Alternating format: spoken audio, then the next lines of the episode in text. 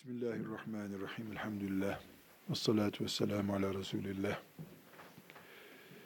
Şimdi değerli kardeşlerim, Eyyuhel Veled kitabını Gazali 900 sene önce bir gencin bilgi ihtiyacını ve bugün bizim bu denklem içindeki yerimizi değerlendiriyoruz. Elimizdeki kitabı tanımaya çalıştık. Hocam Abdülfettah Ebu Gudde rahmetullahi aleyh önce mukaddimesine bak, fiilistine bak, başlığına bak, konusuna bak nasihatinden yola çıkarak başlığını baktık, mukaddimesine baktık, kitabı tanımaya çalıştık. Fiilistini inceleyelim. Kitabımızda neler bulunuyormuş?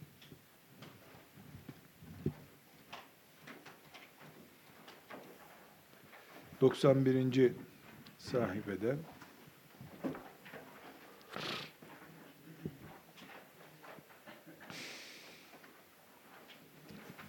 Muhtevel kitap diyor. Fihrist Arapça bir kelimedir. Ama fihrist ve muhteva üç aşağı beş yukarı aynı anlamı ifade ederler. Kitabın muhtevası fihristi demek. Fiiliste göre biraz daha farklı olarak kitabın içerdiği konular anlamına kullanılıyor. Fiilist daha çok başlıkların adıdır. Kitaptaki bölümlerin adı da diyebiliriz. Ama muhteva, kitabın muhtevası ve kitabın fiilisti aynı anlama gelebilir. Beyne yedeyil kitab özel bir deyimdir kitabın girişinde demek. Kitabın girişine bakış demek. Beyneye değil kitap. Tercümetül İmamil Gazali radıyallahu anhu tercüme biz Türkçe'de tercümeyi bir dilden bir dile aktarım olarak biliyoruz. Arapçadan Türkçe'ye tercüme diyoruz. Bunu yapana da mütercim diyoruz. Tercüme aslında Arapçada bir insanın biyografisi demektir. Yani hayat hikayesi diyoruz. Cemisi de teracimdir. Teracim. Tercüme mesela tercümetu el imam el Gazali. İmam Gazali'nin tercümesi yani hayatı, kimliği. Şuyuhul İmam el-Gazali radıyallahu anhu şuyuh şeyh kelimesinin cemisidir. Daha önce bu kelimeyi kullandık. Hocaları, Gazali'nin hocaları anlamında. İ'tizaluhu en-nase ve te'lifuhu el-ihya. Başlıklarını okuyoruz ya. Gazali'nin İ'tizal dönemi ve İhya kitabını telif etmesi. Ee, bu başlığı açmamızda fayda var arkadaşlar. Gazali 55 yaşında öldü demiştik. İmam Şafii de rahmetullahi aleyh öyle o yaşlarda öldü. Çok uzun 250 sene yaşayan alimimiz yok. Ama 250 senelik eser veren alimlerimiz var. 50 senede yapmışlar bu işleri. Allah onlardan razı olsun. Gazali'nin e, yaklaşık bir beş senesi insanlardan uzak kalma senesidir. Çok uzak kalmış insanlardan. Buna uzlet deniyor. İn azele yen'azilu in'izalen insanlardan koptu demek uzlet yaşadı. Gazali'nin dönemi e, Kudüs açısından Selçukluların e, hayat zorlukları açısından e, ve diğer fırkalar ve benzeri e, iç fitneler açısından zor bir dönem olmuştur. Gazali derin düşünen büyük bir alim, Allah dostu bir insan olarak inşallah. Bu sözünü ettiğimiz iç ve dış fitnelere karşı bir miktar yani çaresizlik hissiyatı içerisinde olmuş ve bir zaman sonra bir kenara çekilip İhya Din isimli eserini yazmış. Yaklaşık olarak 5 yıl civarında olduğunu zannediyorum bu İnizal döneminin. Gazali'nin bu uzleti bir protesto mudur? Baş kaldırı mıdır? Korku mudur? Bilemiyorum. Her türlü yorum yapılıyor, yapılabilir. Ama Gazali gibi bir alim, mesela meşhur Nizamul Mülk, onun medreselerinde hoca olarak çalıştırmak istemiş. İşte girmiş çıkmış bir şeyler yapmış ama yani yeter be uf yapar ya insan bazen. Herhalde bu beş yılı böyle yapmış. İyi ki yapmış. Allah ondan razı olsun. Çünkü İhya-i yazamazdı başka türlü. İhya-i Ulumuddin gibi bir kitap için 55 sene inizal yapmaya da değer. Evet. Bu başlık bize bunu da hatırlatmış oldu. Bazı muellefatihi radıyallahu anh bazı eserlerini tanıtıyormuş. Muellefat insanın eserleri demek. Vasfun nusahil hattiyye konuşmuştuk bunu. Menhecül ameli fil kitap bunu da konuşmuştuk. Suvarul mahtutatil musta'anu biha kullanılmış yazma nusralardan resimler diyor. Hutbetur Risaleti Hutbetur Risale Risale bu kitabın adı. Yani küçük kitaba Risale denir böyle 5-10 sayfalık bir forma kadar olan kitaba Risale denir. Daha büyük hacimlilere de kitap adı verilir. Hutbe giriş bölümü demek. Risale'nin giriş bölümü. Sebebu te'lifi hadi risale. Bu risalenin yazılma sebebi evvelu lil hidayeti hatırun. Bunu önceki derste okumuştuk. Bir e, hidayetin her öncesinde muhakkak düşünce vardır. Min saadetil mar'i vücudu tabibil hazik. Kişinin saadeti yani mutluluğu uzman bir doktorun bulunmasıyla başlıyormuş. Burada ne benzetmesi yapılıyor tabi? Yani Gazali bir uzman doktor. Bu genç talebe de ona sığınmış. Böylece yani şanslıymışın. Gazali'yi buldu. Vücudu tealifi vücudu tealifi vücut bulunmak tealif eserler eserlerin bulunması la tugni aniş şeyh hocaydan arındırmaz. Hocayı gereksiz yapmaz. Bu da e, Gazali'nin bu kitabında göreceğiz. E, önemli ortaya çıkmış, çıkarılmış hususlardan birisi. Vücudu tealifi la tuni aniş şeyh cümlesi. Gençler e, notlarınızda bu kampın notlarında ilim hayatınızın notlarında bulunmalı. Biz muhtevasını kitaptan göreceğiz ama bir ön e, bilgi olarak ben değineyim. Talebenin veya ilim yolcusunun üç tane, beş tane, yüz tane, bin tane kitap okuması mümkündür. Kitaplardan istifade etmesi de mümkündür ve doğrudur, gereklidir. Ancak kitap okumak, ilimden istifade etmek, ilmi yönlendirmek açısından muhakkak bir hoca bulunmalıdır. Tarih boyunca kütüphaneye çekilip kitap okuyarak kendisini geliştirenlerle oturup bir hocanın dizinin dibinde sadece kitap okuyanlar, iki, hem hocadan okuyup hem kendisi kitap okuyanlar, üç. Üç çeşit alim tipi çıkmıştır.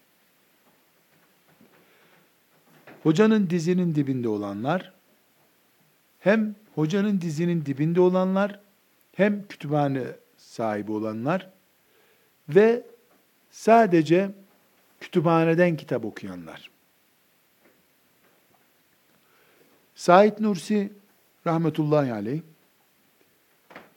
kitapla kendisini geliştirmiş modellerdendir. Hiç kitap görmeden kendisini bir hocanın uzantısı olarak görenler de vardır. Bunlardan daha çok tasavvuf erbabının örnek verdiğini görüyoruz.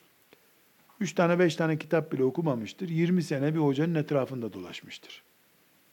Ondan kapmıştır kapacağını.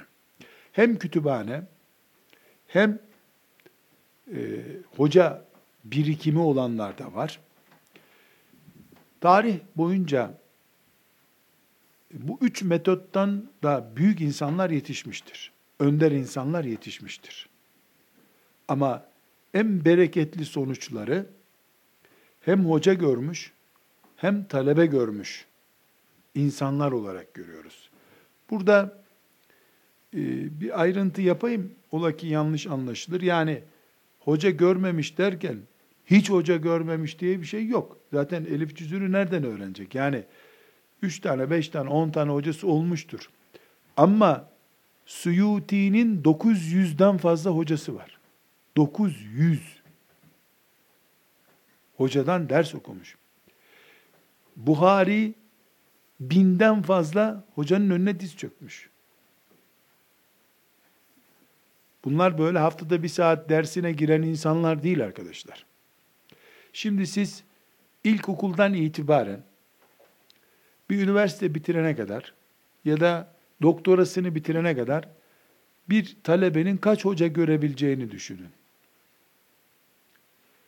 Mesela e, lise döneminde e, her sene 15 ders ortalama var. 4 yılda 15 çarpı 4 kaç edecek işte? 60. 60 da ortaokulda görse 120. 60 da ilkokulda gördüğünü kabul et hep öğretmeni değişti diyelim. 180. E, üniversitede de haydi hayırlısı 60 da oradan çalın. Yani 250 tane hoca görmesi için bir talebenin bu asırda 3-4 e, defa lise okuması lazım. E, üstelik de o sınıfta oturuyor, hoca ayağına geliyor. Bu bahsettiğimiz zatlar 1000, 1500 hocadan ders okumuşlar. Biri Bağdat'ın bir köşesinde, öbürü öbür köşesinde. Sabah namazında birine gidiyor, öğle namazında öbürüne gidiyor. İkindi namazında öbürünün dersine gidiyor. Namazdan sonra öbürüne gidiyor. Namazdan önce öbürüne gidiyor. Mesela e, Ezer Camii'nde, yani e, Mısır'daki meşhur Ezer Camii'nde e, öğle namazından sonra kaç hoca var? Soru. Cevabını ben biliyorum. Şimdi değil yani bu ilim zamanlarında. Kaç direk varsa camide. Her direk bir hocanın kürsüsü sayılıyor. Camilerin direkleri üniversite kürsüsü statüsünde. Namazdan önce bir hoca oturuyor oraya, namazdan sonra başka hoca oturuyor. Ee, böyle bir ilim coşkusu yaşamışlar. Allah onlardan razı olsun, rahmetler eylesin. Bize de e, onlar gibi olduğumuzda rahmet etsin. Ee, dolayısıyla yani biz az hocada okumuş, çok hocada okumuş dediğimiz zaman 2000 hocası olana göre 50 hocası olan kısır kalmış işte. 50 hoca ile zavarın nasip serif. 50 tane hoca anca görmüş diyoruz. Ama her halükarda e, ilim himmetin ürünüdür. Yani arzu, istek ve gayretin ürünüdür. Hocanın ürünü değil. 10 bin hoca görür, 10 kuruşluk iş görmez bir adam. 10 tane hocadan okumamıştır, nesil yetiştirmiştir. Olabilir. Prensip olarak burada Gazali rahmetullahi aleyh hem hoca hem talebe olsun, e, hem kitap olsun istiyor. Sadece kütüphanede kitap okumayı faydalı bulmuyor. Hocadan kitap oku diyor. Biz bu ayrıntıya niye girdik? Böyle bir kültür anlayışı var. Kendim kendim okusam, kütüphanede tek başıma okusam alim olur muyum diye düşünce var. Bu asırda bir miktar e, büyük kitaplar, hacimli kitaplar, usul kitapları, tefsir kitapları, önceki dönemlerde medreselerde 10 senede ancak okutulup bitilen kitapların tercümeleri var piyasada. Bu kitapların tercümelerinin olması e, insanların herhangi bir şekilde istifade etmesini sağlıyor mu bilemiyorum. Çok e, can alıcı bir örnek vereyim. İnşallah şu andaki ilmi seviyeniz e, herhalde tanımanız için yeterli değil.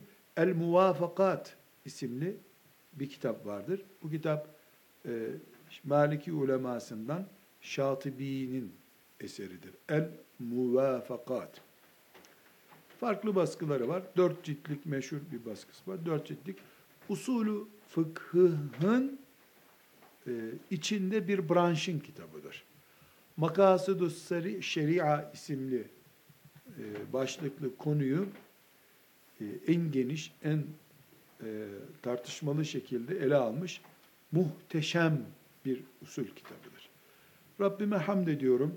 Okuyup icazet almak nasip oldu bana muvafakattan. Mekke'deki üniversitede ders olarak okuduk usulü fıkıh bölümünde bunu. Yani ben bir Arap ülkesinde e, Arap hocalarla e, bazen üç satırla bir ders yapacak kadar geniş okudum. Hadi ben yani seviyem anlamaya müsait değildi. Bazen hoca birkaç cilt kitap getirir, takıldığı yerleri saatlerce uğraşırdı.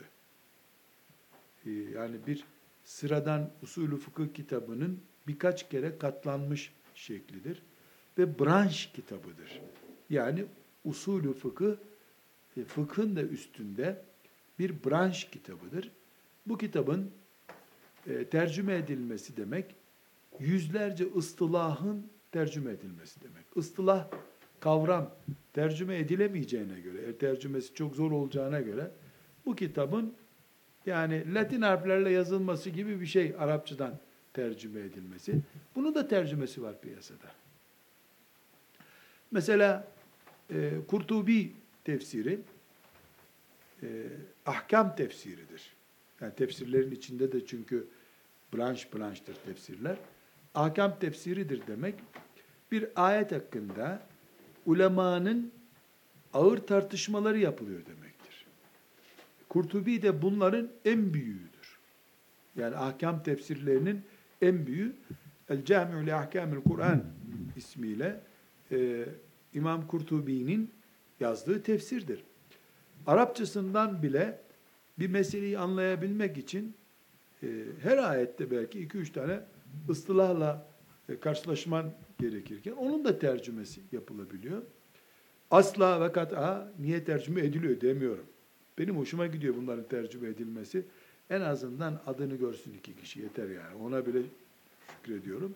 Fakat e, insanlar hazır bu kitapların tercümeleri var diye 100 e, lira 200 lira verip muvaffakat alarak mesela işte e, Kurtubi'nin ahkamın Kur'an'ını alarak e, ne kadar acaba e, bu ilimlere vakıf olabilirler? Bunu düşünmeden bakıyorum kütüphanesinde bulunuyor, okuyor ve bildiğini zannediyor. Arkadaşlar ilke olarak şunu bilmemiz lazım. Ee, bir branş hangi dilin branşı ise o dilden okunur. Mesela bugünkü tıp kitabı Türkçeden okunmaz. O tıp konuları, kullanılan cihazlar, kullanılan ilaçlar hangi dilde üretiliyor? İngilizce'de. İngilizceden okunmalı tıp. Türkçeden de okunabilir. Ama domatesi salça yapacaksın, salçadan bir daha salata yapacaksın. Öyle olur o. Domates gibi kokar, domates olmaz hiçbir zaman.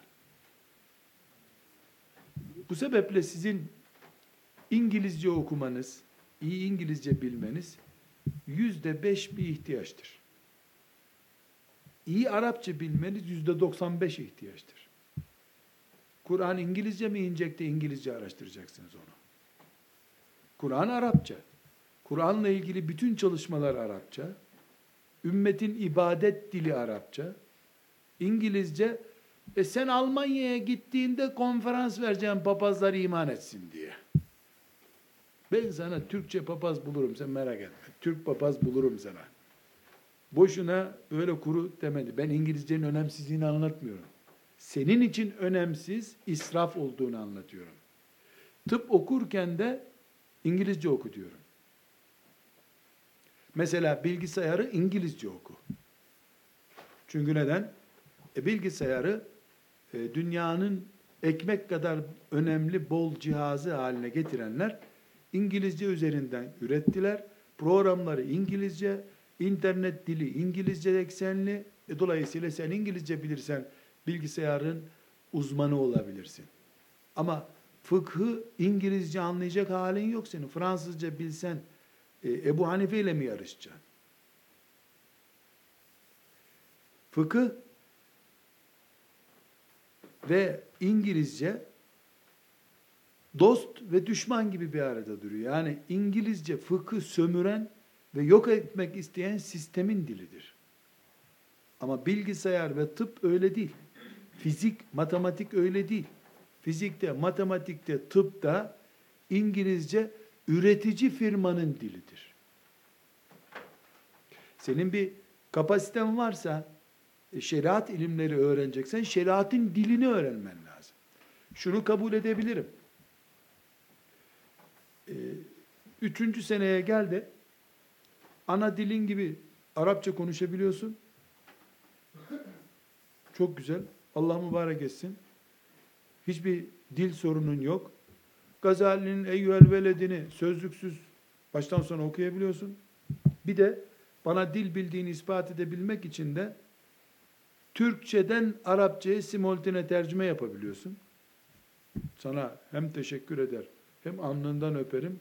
Şimdi İngilizce, Fransızca, İtalyanca 5-6 dil öğren. Şimdi gerekli. Ama ne Arapça, ne İngilizce, Türkçe zaten hep sınıfta kaldığın bir dil. Ve sen müthiş bir İtalyanca da öğrenmeye çalışıyorsun. Buna maymun iştahlılık diye bir şey deniyor. Biliyor musunuz maymun iştahlılık? Yani neye dendiğini, neden dendiğini biliyor musunuz? Ben size gene izah edeyim. Maymunu müzeye ya da hayvanat bahçesine koymak için canlı yakalamak istiyorlar. Avcı tak vursa ölecek hayvan. Ama hayvanat bahçesine getirecekler. Nasıl canlı yakalıyorlar? Bu Hindistan cevizi diye bir şey var ya, el bombası gibi hani. Böyle tüylü müylü el bombasına benzer bir şey. Ağzı dar, içi geniş bir cam küp yapıyorlar. Bildiğiniz dama, damacana var ya, e, cam o. Onun için Hindistan cevizi dolduruyorlar. Ormanın ortasına koyuyorlar onu. Maymun ormanda dolaşırken, tabi 20-30 kiloluk büyük bir kavanoz o. Maymun dolaşırken ağaca çıkıp bir tane işte Hindistan cevizi alacak yerde bakıyor ki hepsi gözünün önünde. Hayvan bir geliyor, camdan bir bakıyor Hindistan cevizleri. İki elini birden sokuyor, üç tane yakalıyor. Elleri böyleyken giriyordu. Üç tane, dört tane Hindistan cevizi tutunca elleri böyle oluyor. Çekiyor gelmiyor. Kavanoz geri gelmiyor ondan ağır. Maymun aşırı iştahlı ve hayvan kafalı olduğu için de ulan bırakayım bunları birer tane bunu boşaltıp gideyim de demiyor. Üç tane yakaladı, üçünü de götürecek şimdi. Ya bırak bir tanesini al, hayatını kurtar. Orada bir gün, iki gün bekler ve bırakmazmış onları. Yemiyor da. Çünkü çıkarsa elini öbür orada kalacak diye korkuyor. İki gün, üç gün sonra da o kavanoz oraya koyan gelir, kafasına tak diye bir tane vururmuş. Niye vurdun diye bakınca korkarmış. Avcıyı görünce. Avcı ona bir tane de vermeden onları orada bırakar öbür maymun için. Onu alıp götürürmüş. Kendi eliyle koymuş gibi. Çok yerinde bir atasözü oturtmuşlar. Maymun iştahlı. Bir işe daldırıyorsun. Yiyebileceğin, tüketebileceğin kadarını değil, iştahın kadarını, arzun kadarını almak istiyorsun. Sonunda hiçbiri senin de olmuyor. Her şey gidiyor. La teşbih ve la temsil. Yani siz ilim talebesisiniz. Böyle e, hayvanca bir örneği e, bir ilim meclisindeki insanlar için zikretmediğimi anlarsınız. Ama İngilizce arzun senin böyle olmamalı. Bir kere ilim talebesisin sen. Sen önce bana Türkçeni ispat etmek zorundasın. Sen bu ülkede Türkçenin konuşulduğu bir ülkede alim olacaksın inşallah. Sen iyi Türkçe yazmak zorundasın. İyi Türkçe kullanmak zorundasın konuşurken. Türk ırkının mübarekliğinden dolayı değil, sen Türkiye'de yaşadığından dolayı. Singapur'da yaşasaydın, oranın lehçesi ve dili için sana bu şeyleri söyleyecektim ben. Önce sen şeriat talebesi misin? Şeriatı ekmek kazanmak için mi öğreniyorsun? Yani iş olarak mı öğreniyorsun? Bu yolla Rabbinin rızasını kazanıp insanlara din mi öğreteceksin? Din öğreteceksin. Tamam. O zaman sen hangi ülkede bu işi yapacaksın? Türkiye'de, Türkçe konuşulan bir ülkede. Çok güzel Türkçe bilmen lazım senin. Yazı ve konuşma olarak. Artı devamında sen Türkçeyi ana dilin olan Türkçe ya da iş göreceğin diyarın dili olan Türkçeyi çok iyi bildin ve kazandın, e, ispat ettin. Şimdi ana dilden daha değerli Arapça öğreneceksin. Bu Arapçan senin iki Arapça olacak. Birincisi Arapçadan senin diline, ikincisi de senin dilinden Arapçaya aktarım Arapçası olacak. Çok iyi Türkçe bilen biri arkadaşlar, Arapçada çok zorlanmaz. Arapça, evet kolay bir dil değildir Arapça. Paldır küldür 200 kelimeli bir dil değildir. Ama Türkçe'de yaklaşık günlük pratikte kullanılan 500 civarında Arapça kelime var. Firis diyoruz, muhteva diyoruz, Arapça bunlar. Şurada herkes bildiği 10 tane Türkçe kelime yazsın bir kağıda. Böyle bir test yapalım. Ben çıkınca vakit kaybetmeyelim. Ben çıkınca bir yapın. Herkes 10 tane sıradan kelime yazsın. Sonra onları getirin bakın Arapça köklerinden nasıl yani yüzde elliye yakın Arapça çıkacak. Türkçeyi çok iyi bilen hemen hemen Arapça bilir. Benim e, Türkçesi çok iyi olan e, isimler var. Mesela Kadir Mısıroğlu sizin de tanıdığınız bir isim. Türkçesi ya bugünkü lisanla değil ama kadim Türkçe ile çok iyi Türkçe. Defalarca ben onun yanında Arapça konuşulurken hiç Arapça bilmediği halde konuşulanı anladığına şahit oldum. Siz bu biraz da zeki oldun mu zaten? E, dudağından okuyor, kelimelerden çıkarıyor, fasih Arapçayı çözüyor. Erbakan'ın da Allah rahmet etsin e, birkaç meclisinde şahit olmuştum. Fasih Arapça konuşulduğunda tercüme yaptırmıyordu, anlıyordu demek. Hiç Arapça bilmiyor ama. Yani Arapça o açıdan çok zor değil. Türkçeyi iyi bilen için. Ee, tekrar sözümüzü toparlıyorsak, şeriat ilimleri tahsil edeceksen mükemmel Türkçe bileceksin. İmla hatası yapmayacaksın Türkçende. Sonra mükemmel Arapça bileceksin. Bunlar bittikten sonra İngilizce masrafların benden. Hiçbir sakıncası yok. İngilizce hakikaten bilmelisin. Almanya'da papazlara konferans verirsin sen. Ama Almanyalı papazlara konferans verip Müslüman olmalarını sağlayacağım derken senin köyündeki Müslümanların papazlaşmasından kim mesul olacak kıyamet günü onu bilemem. Sanki Türkiye'de senin lisanını konuşanların hepsi İmam Gazali kadar Allah yolunda takva oldular da Almanya'daki papazlara sıra geldi. Nefis, nefis tuzağı bu. Şöhret tuzağı. Artık adına ne dersek diyelim. Nereden geldik buraya? Ee, kitapların varlığı hocanın yokluğunu gerektirmez demişti Gazali. dedik. Yeni nesil ise kitapların varlığını yeterli görüyor dedik. Ee, bunu sakıncalı bulduğunu Gazali'nin söyledik ve hakikaten de doğru söylüyor rahmetullahi aleyh.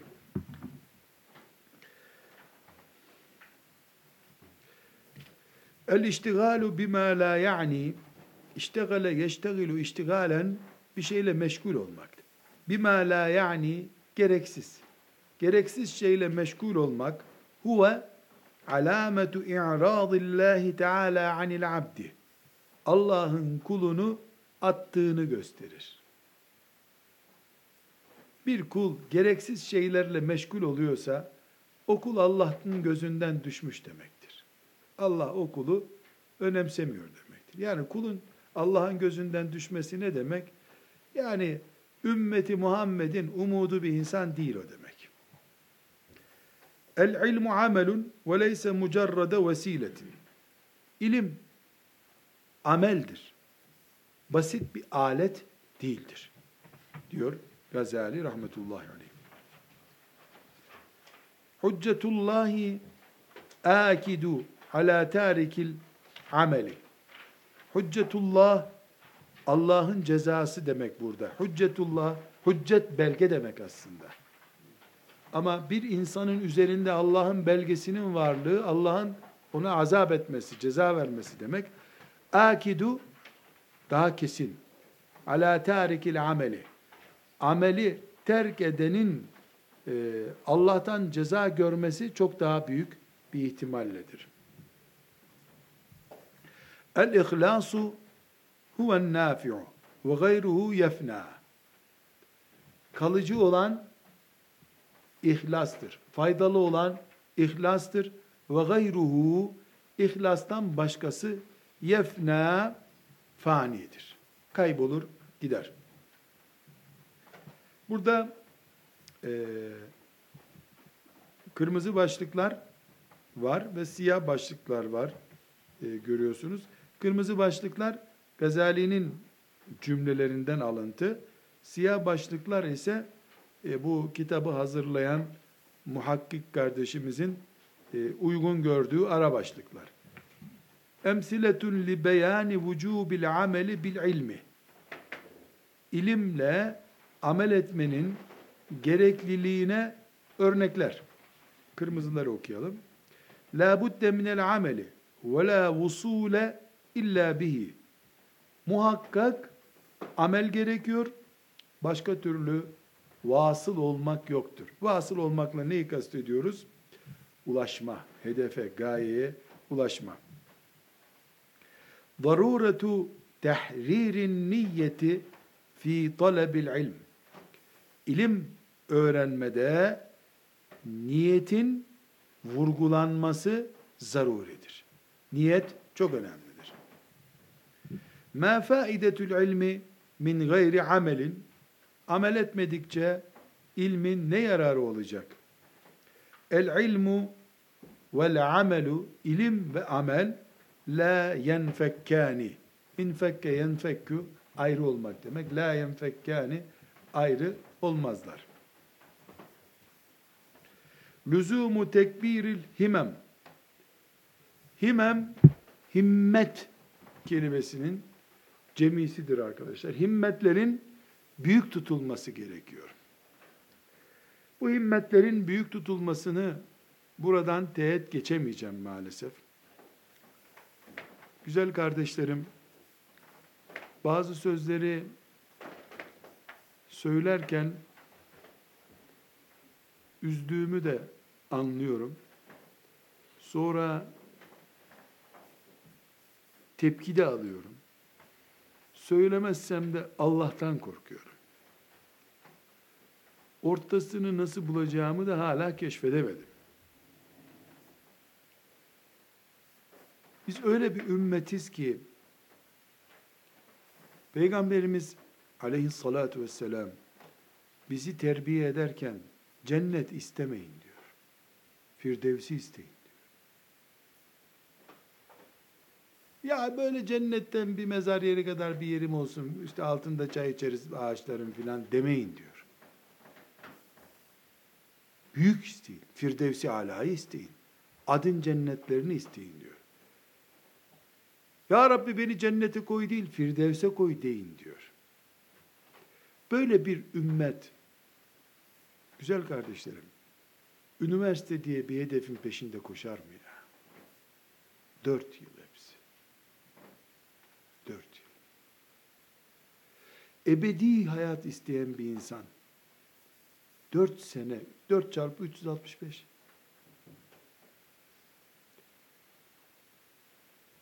Biz himmeti büyük adam olacağız. Himmetler büyüsün diyorken Gazali, cenneti bile sıradan değil, en üstünden yakalamaya çalışıyoruz, çalışmak istiyoruz. Çalışmamız, öyle olmamız gerekiyor. Çok e, üzücü, esef verici bir durum güzel kardeşlerim. Annelerimiz, babalarımız, öğretmenlerimiz bize kısır hedefleri gösteriyorlar. Şimdi sizler İlahiyat Fakültesi denecek bir yerde okuyorsunuz. Hiç dikkat ederseniz muhabbette böyle bir şey sormuyorum. Çünkü başıma bir odunla vurmuş gibi oluyor bu cümle. Babama bir gün dedim ki mahalle camisine niye gitmiyorsun dedim. O zaman sağlığı iyiydi biraz. Dedi ki kıraati çok bozuk bir imam namaz kıldırıyor dedi. O dedi ihfayı yapmadığı zaman bir çekiçle kafama vurmuş gibi oluyor. Öleceğim namazda diye korkuyorum dedi. Babam iyi bir Kur'an hafızıdır. Aşık Kutlu Rahmetullahi Aleyh'in talebelerindendir. Öyle bir ihfa için Erzurum'a yürüyerek gider gelir. Öyle bir cinsti. Ee, şimdi baktım haklı. Hakikaten ben de gittim o imama. 40 ihva geçiyorsa 39 buçuğunu yapmıyor. Sonunu da yarım yapıyor zaten. Met, müt bir şey yok adamda. Gidiyor öyle. Bunun arkasında zaten o iyi bir hafızın namazı olmaz ki arkasında onun. Yani adam e, kısa pantolonla kıldırsa daha iyi namaz. Öyle kıldırmaktansa. Şimdi de ben bu sözü böyle etkilendim bu sözden de onun için örnek verdim. Şimdi bakıyorum genç yani İmam Gazali ile yarışacak kadar zekası var maşallah. Ne düşünüyorsun diyorum. Hocam diyor ben e, İmam Hatipler'de düşünmüyorum. Çok pısırık oluyormuş İmam Hatipler. Ben inşallah özel okullarda öğretmenlik düşünüyorum diyor. Maşallah maşallah yani uzaya çıkmayı düşünüyor. Ulan öğretmenlik nedir ya? Sen öğretmenlik düşünürsen onu da ya yapacaksın ya yapamayacaksın zaten. Yani öğretmenliği küçük görmek için söylemiyorum. Niye öğretmenlik diye küçük bir hedef çiz, memurluk düşünüyorsun? Rabbim nasip ederse ben insanlığı avucuma almayı düşünüyorum. İnsan sayısı kadar talebem olsun istiyorum desene ya. Büyük görsene olayı. Sen öyle dersen belki bir köyde öğretmen olursun hani ona itirazım yok o zaman. Bir insan himmetini büyük göstermeli. Çok cazip bir örnek verdiğimi zannediyorum arkadaşlar. Yani cenneti bile istemeyin, firdevs isteyin diyor. Aslında cennete girse kim razı olmayacak? Ama olsun olsun sen gene büyük iste. Ya istemek suç değil ya. Büyük iste. Hak etmezsen vermezler. Hak edersen alırsın. Bu sebeple kardeşlerim bir talebenin başına gelebilecek en büyük felaket burs bulamamak değildir. İlmin ve fırsatların elinden bir bir kaçmasıdır. Zamanını boşa harcamasıdır. 10 dakikayı 60 çarpı 10 olarak gören akılsızdır arkadaşlar. 10 dakika 60 çarpı 10 saniye değildir. Üniversite imtihanında 10 dakika 60 çarpı 10 saniye mi ediyor arkadaşlar? Yoksa A üniversitesi değil B üniversitesine geçirecek 10-20 soru mu ediyor? Hesap kitap yapılan yerde 10 dakika koca bir üniversite.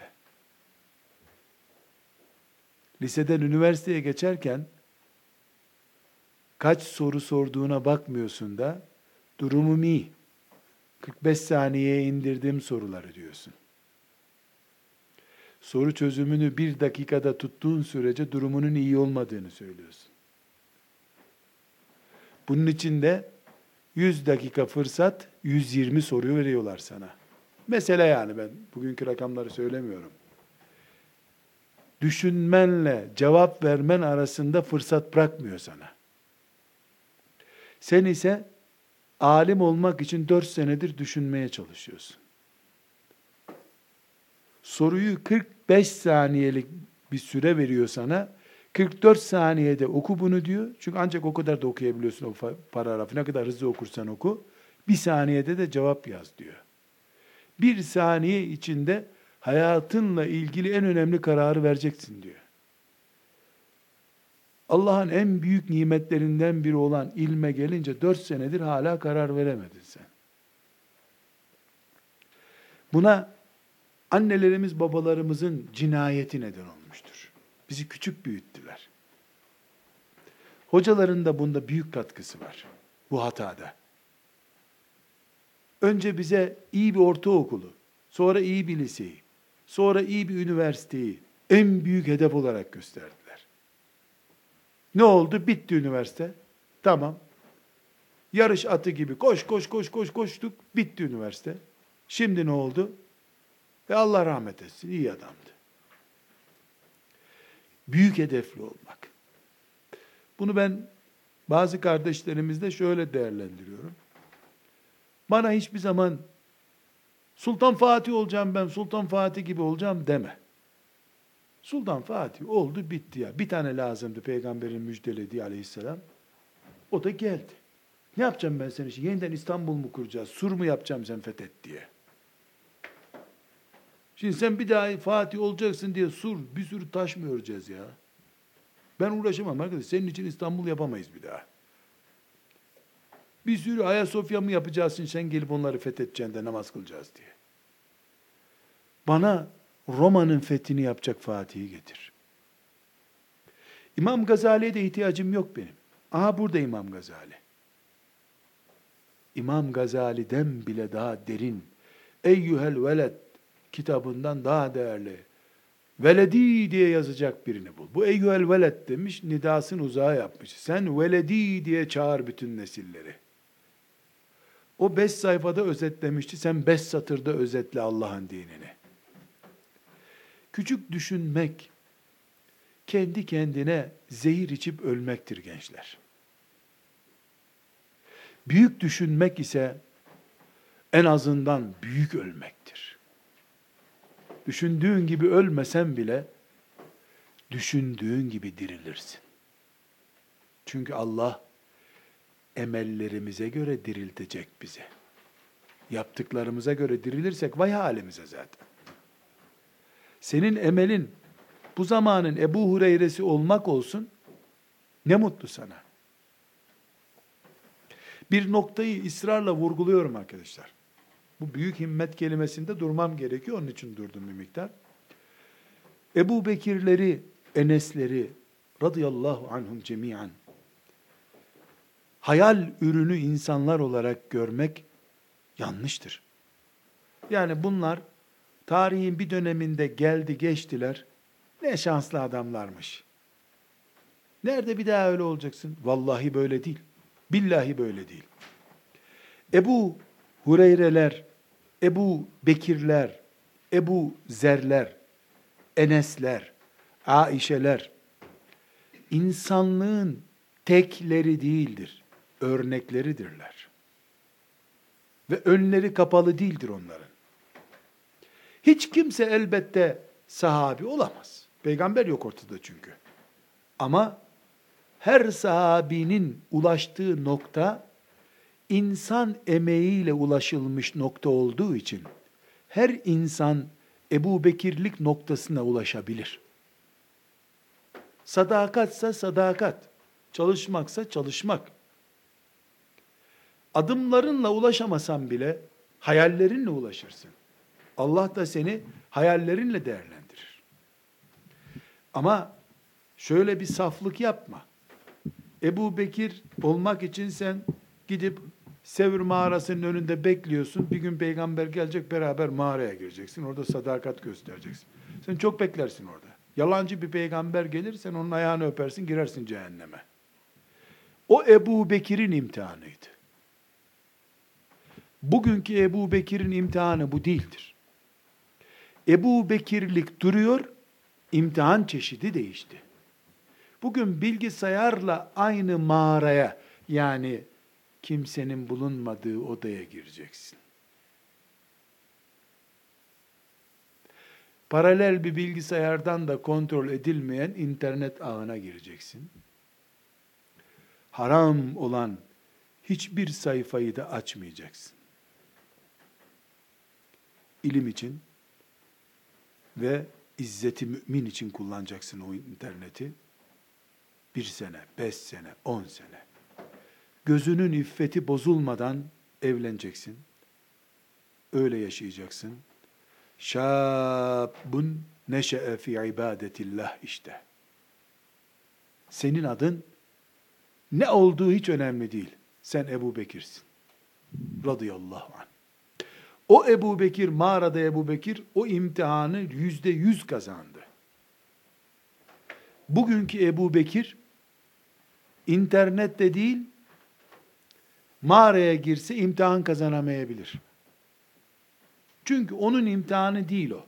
Tarihteki bir imtihan o. O Ebu Bekir de buraya gelmez.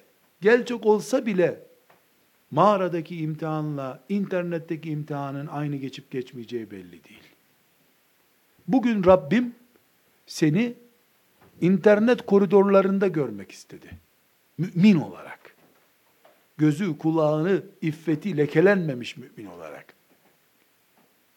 Ebu Bekir'i de Sevr mağarasında görmek istedi. Gördü, murad ettiği gibi de gördü Allah. Ve kazandı Ebu Bekir. Bir oldu. Bir. Number one. Başka yok. Rakibi yok. Bugünkü ümmete ait imtihan mağara imtihanı değildir.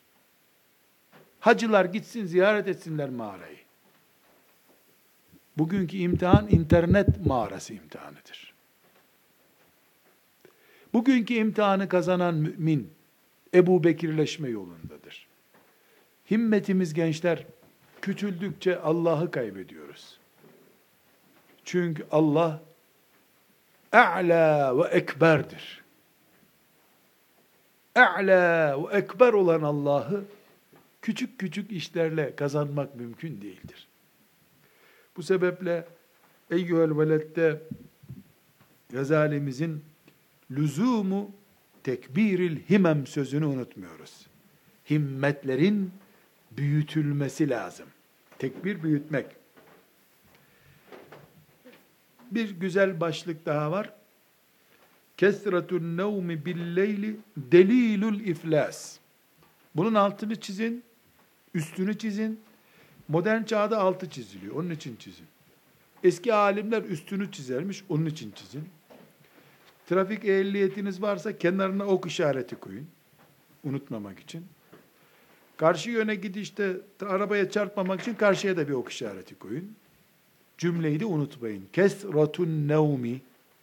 En nevmu uyumak. Kesratun nevm uyku çokluğu billeyli. Gece delilul iflasi. İflas belgesidir. Delil belge. İflas belgesidir. Gençler, insan bünyesi 5 saatten az uyuduğu zaman ucu delirmeye doğru giden bir sıkıntı yaşar. 7 saatten fazla uyuduğu zaman da aptallaşma uzmanı olur. İyi aptal olur. Grip, ve benzeri bir hastalık, ameliyat yoksa sizin yaşınızda 6 saat cennet uykusudur. Benim yaşımda da 5 sene öncesine kadar elhamdülillah 3 saatle idare ettiğim oluyordu. Fakat şimdi yani 7 saat uyuyamadığım zaman gözlerim görmüyor öğleden sonra. Gözlerimde sıkıntı çekiyorum. Akşama doğru da başımın bir tarafı çürümüş gibi hissediyorum kendimi. Eve gidiyorum, bir şey oturmak için bir yere oturunca bakıyorum uykum geldi, uyuyup kalıyorum. Eski uyumadıklarımın intikamını mı alıyor beynim bilmiyorum. Ama e, İbn Kayyim'in Zadül Maad isimli kitabı tahkikli olarak çıkmıştı ben Mekke'deyken. Beş cilt. Onu satın almıştım. Beş cilt. Böyle müthiş de güzel bir baskı yapılmış. Bu kitabın baskısına benzer bir kitabı vardı. Zatül Maad fi Hediyi Hayril İbad. İbn Kayyim'in siret konusundaki en değerli kitaptır. Çok muhteşem bir kitaptır. E, dili de çok sadedir İbn Kayyim'in. Yani bir sene Arapça okuyan biri ufak tefek sözlük yardımıyla Zadül Maad'ı okur ve ezberler Allah'ın izniyle. Arkadaşlar Rabbim riyadan muhafaza buyursun. O kitabı satın aldım. Hiç uyumadan dört günde kenarına not tutarak ve kartlarıma da notlar düşerek o kitabı dört günde okudum. Hiç uyumadım. Dördüncü gün fena başım ağrıdı ama. Sabah namazını kılıp kindi namazına kadar yattım. Öğle ikindiye yakın kıldım. E, fakat e, sınıfta kalma tehlikem bile oldu. İmtihana yakın bir zamandı. O kadar tatlı hoşuma gitti ki kitap. Sınıfta da kalsam zararı yok dedim. Allah nasip etti hiç de kalmadım. Böyle bir dert yaşamadım hayatta. Fakat şimdi dokuzdan sonra kitap okuyamıyorum. Size ağabey ve eşekten düşmüş bir ağabey olarak tavsiye ediyorum. 40 yaşına kadar ne okuyacaksanız okuyun. Ne yapacaksanız yapın. Kırkından sonra dertler başlıyor. Ondan sonra aşk çoğalıyor, fırsatlar gidiyor. Şimdi fırsat çok gençlerde, aşk yok. Ee, size tavsiyem 6 saatten az uyumayın. Ee, bünyeniz zayıfsa yani kilo derdiniz yoksa belki beş buçuk saat falan uyuyabilirsiniz. Şişman birinin beş saat uyuması mümkün değil. Yani ben çok uykuyla çok savaştım. Üç saatle yattım kalktım ama e, şimdi çok iyi bir iş yapmadığımı görüyorum. Vücudum intikam alıyor. Yedi saatten az kalkamıyorum yataktan. Her yerim ağrıyor. Başım ağrıyor. Gündüz performansım düşüyor. Altı saat ideal uykudur. Yalnız bölünmemiş altı saat uykuya uyku diyoruz biz. Hiç bölünmeyecek. İki, bebek gibi aynı saatte uyuyacaksın. Bir gün 11'de, bir gün 12'de, bir gün 10'da, bir gün 1'de, bir gün tekrar 11'de uyuma daha iyi böyle uyuyacak yerde. Sersemleşiyor beyin. Şaşırıyor ne yapacağını. İdeal uyku aynı saatte yatıp aynı saatte kalkmaktır. Üç ay geçmiyor, bilemedin dört ayda zaten daha saatte kullanmıyor insan. Kendi kendine kalkıyorsun. Deneyin. İlk günler zorlanacaksınız. Ama mesela 11'de yatın, 5.30'da kalkın, sabah namazını kılın, yarım saat ders çalışın ve imtihana gidin. Halbuki talebe ne yapar? Çayı demler. Tamam mı? 9'da başlar çalışmaya. 3'e kadar yarın imtihan var diye çalışır. 3'te de 3-4 saat uyur. Sabahleyin imtihana gider. Hep ters sorular çıkar orada. Başkalarının çok doğru sorusu ona ters olur. Neden? Çünkü performansı düşük fark etmiyor onu. Mesela imtihana 24 saat kala çay içilmez arkadaşlar. Çünkü çay, kahve, gazlı içecekler uyarıcıdırlar. Sen böyle uyuyor zannediyorsun, beyin uyumuyor. Şarteli açık beynin. Sabahleyin sen kalktım diyorsun, kalkamıyorsun. Beyin hala uyumak için badanaj yapıp duruyor. Annelerimiz, babalarımız yatağa açış yapma diye bizimle uğraştığı kadar yataktan nasıl, ne zaman kalkacağımızı da uğraşsalar çok daha iyi olacaktı. Uyku düzensizliği yüzünden çok iş beceremedik bu dünyada. 6 saat uyku, aynı saatte yatıp kalkma, bir de uykudan önce bir şey yenip içilmeyecek arkadaşlar. Gençseniz bir saat. E, Benim yaşımda ise 3 saat önce alaka kesilecek. Yağlı şeyler yenmeyecek, şekerli şeyler yenmeyecek. Meyve zararı yok deniyor. O da bünyeden bünyeye değişebilir. Gazalimiz çok uyumayı delilül iflas, iflas belgesi olarak görüyor. Bunu unutmayalım. El hassu ala ihya'i vakti seher. Seher vaktini ihya etmeyi tavsiye ediyor gençlere. Seher vakti arkadaşlar sahur kelimesinden geliyor. Sehur ne diyoruz biz? Takvime bakarsanız imsak diye bir vakit var. İmsak. Yani o saatte sabah namazının vakti başlıyor. Yatsı namazının vakti bitiyor. O vakitten itibaren de seher vakti başlıyor. Güneş doğup zevali buluncaya kadar. Mesela bugünkü takvimi söyleyeyim. Ee, 5.45 İstanbul'da e, başlıyor. 7.10'da da imsak bitiyor. 7.10'da. İşte demek ki 5.30'dan 8'e kadar olan vakit seher vaktidir. Hafızlar, hafız için, ilim talebesi için bu vakitler borsanın yüksek olduğu vakitlerdir. Hani ekonomik konuşalım. Bu, bu saatlerde bir saat çalış, öğleden sonra 10 saattir o. Ama akşam 11'de yatarsan, akşam 2'de yatarsan, sabahleyin 20 saat çalışsan yarım sayfa ezberleyemezsin. Ve bu en az 40 günde insan buna alışır. Alışmamış bünye içinde işkencedir o saatte ayakta durmak. Burada güzel bir üslup söylüyor Gazali. La yekunenne diku ekyese minke. Eddik horoz. Ekyes zeki, daha zeki. Horoz senden daha zeki olmasın, dikkat et diyor. Ne demek arkadaşlar? Horozun uyandığı bir dünyada sen uyuma hala. Hulasatul ilmi, ilmin özeti, et-ta'atu vel ibadet. Allah'a taattir ve ibadettir. El ilmu vel amelü bila iktidai şer'i dalaletun. İktida'u şer'i şeriata uymak demek. Yani ayete, hadise, fıkha göre iş yapmak demek. İlimde, amelde, şeriata uymadığın zaman dalaletten başka bir şey değildir. Sapıklıktır. Vacibatus salik Es-saliku tarikat yoluna giren adam demek. Es-salik. Salik'in görevleri. 94. sayfanın sonunda Ez-ziyadetü fil ilmi mirasul amel. İlimde fazlalışmak, ilerlemek amelin mirasıdır. İstefti kalbeke ve in eftevke sana başkaları olur dese de sen kalbine bir danış. Ra'su hazel emri bezlur ruhi. Bu işin başı yani bu işin başı dediği bütün bu Eyyuhel Veled kitabının konusu ruhunu feda edebilmektir. Ruh fedakarlığı yapacaksın. Yüzeysel olmayacak bu iş.